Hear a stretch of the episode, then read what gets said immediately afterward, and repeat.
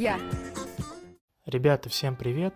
Я автор и создатель проекта Кульгород Дмитрий Семин, тот самый человек, который трудится над контентом в паблике и является автором популярных изображений в формате «было-стало». Именно эти изображения впоследствии часто воруют местные городские сообщества, не указывая авторство. Можно сказать, что основная цель сообщества по привлечению внимания к историческому и архитектурному наследию города выполнена. За воровство, кстати, их постигнет кара от алгоритмов Немезиды. Проекту скоро исполнится два года, и в честь этого я решил попробовать такой новый для него формат. Будем заочно знакомы. В культ-подкасте я буду делиться своим мнением, знаниями и впечатлениями насчет событий, связанных как с архитектурным наследием Липецка, так и с урбанистикой. Надеюсь, что этот экспериментальный выпуск вам понравится. Не забывайте писать комментарии и оценивать проект. На данном этапе для нас очень важна обратная связь, поэтому с нетерпением будем ждать ваши отзывы. Начнем. Прочитал хорошую новость в Инстаграме у Департамента градостроительства. Корпуса бывшего Маринского винокуренного завода или спиртзавода, находящимся в районе остановки Площадь Мира, превратят в кластер с музеем, ресторанами, магазинами и другими интересными объектами.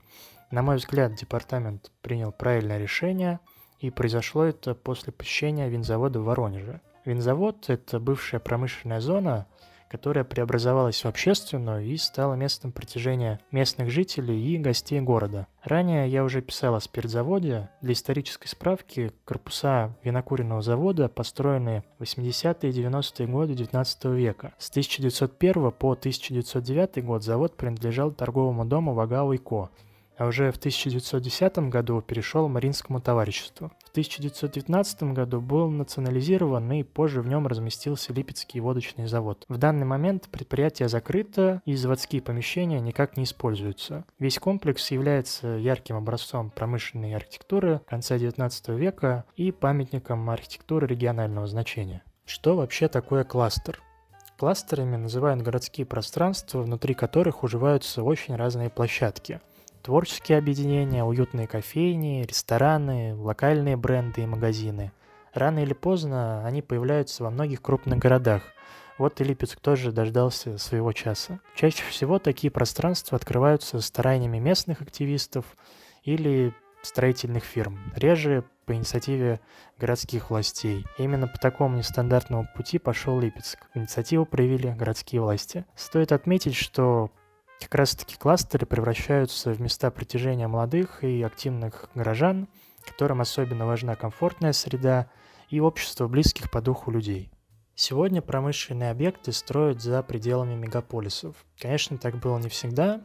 Многие предприятия, построенные на стыке 19-20 века, находились в черте сегодняшних центров больших городов. Сейчас они перерождаются, так скажем, переживают ренессанс – муниципальные власти и частный бизнес спасают здания заброшенных заводов и фабрик, которые впоследствии превращаются в новые городские пространства. Подобный опыт становится все более популярным в нашей стране. В России пионером в создании креативных кластеров является Москва, что совсем не удивительно.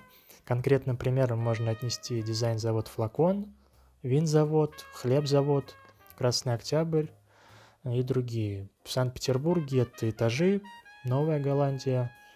Э, если говорить про соседние регионы, то Тула быстро развивается в данном направлении. Сейчас в городе представлены творческий индустриальный кластер «Октава», это Тульский завод по разработке и выпуску электроакустической продукции, Ликерка Лофт, это бывшая ликероводочная фабрика, и городское пространство в самом центре Тулы, Вискра. В Воронеже как уже ранее упоминалось, подобным примером является винзавод. Перепроектирование общественных пространств стало в целом мировым трендом, который превращает малоинтересные объекты промышленных территорий в часть современной городской инфраструктуры. Во многих странах, кстати, этому уделяют особое внимание. Например, в прошлом году в Новом Уэльсе появился министр общественных пространств, который курирует использование муниципальных зданий и территорий в качестве парков и мест для досуга. Было бы здорово иметь такого министра в России. А еще лучше, если бы подобные специалисты были представлены и среди муниципальных властей. Важнейшим показателем, определяющим качество жизни в современном обществе, на мой взгляд, является культурная среда, За последние вот, несколько лет ее неотъемлемой частью стали именно творческие кластеры, а также же общественные пространства. В большинстве случаев центрами таких объединений выступали как раз заброшенные заводы и фабрики, расположенные в центре города. Кстати, верхние этажи бывших промышленных помещений, переоборудованные своими владельцами под жилье или мастерские, получили название лофт. Отсюда и пошло название нового архитектурного стиля, который взял свое начало в 30-е годы прошлого века. Первыми арендаторами и людьми, которые стали продвигать лофты, являлись представителями творческих профессий, а именно художники, скульпторы и писатели, которые зачастую не имели стабильных высоких доходов. Они первыми приметили недорогие и просторные помещения, где было удобно размещать свои мастерские и организовывать творческий процесс. Подобную практику переосмысления уже имеющихся пространств можно применить не только на спиртзавод, но и на другие здания в Липецке.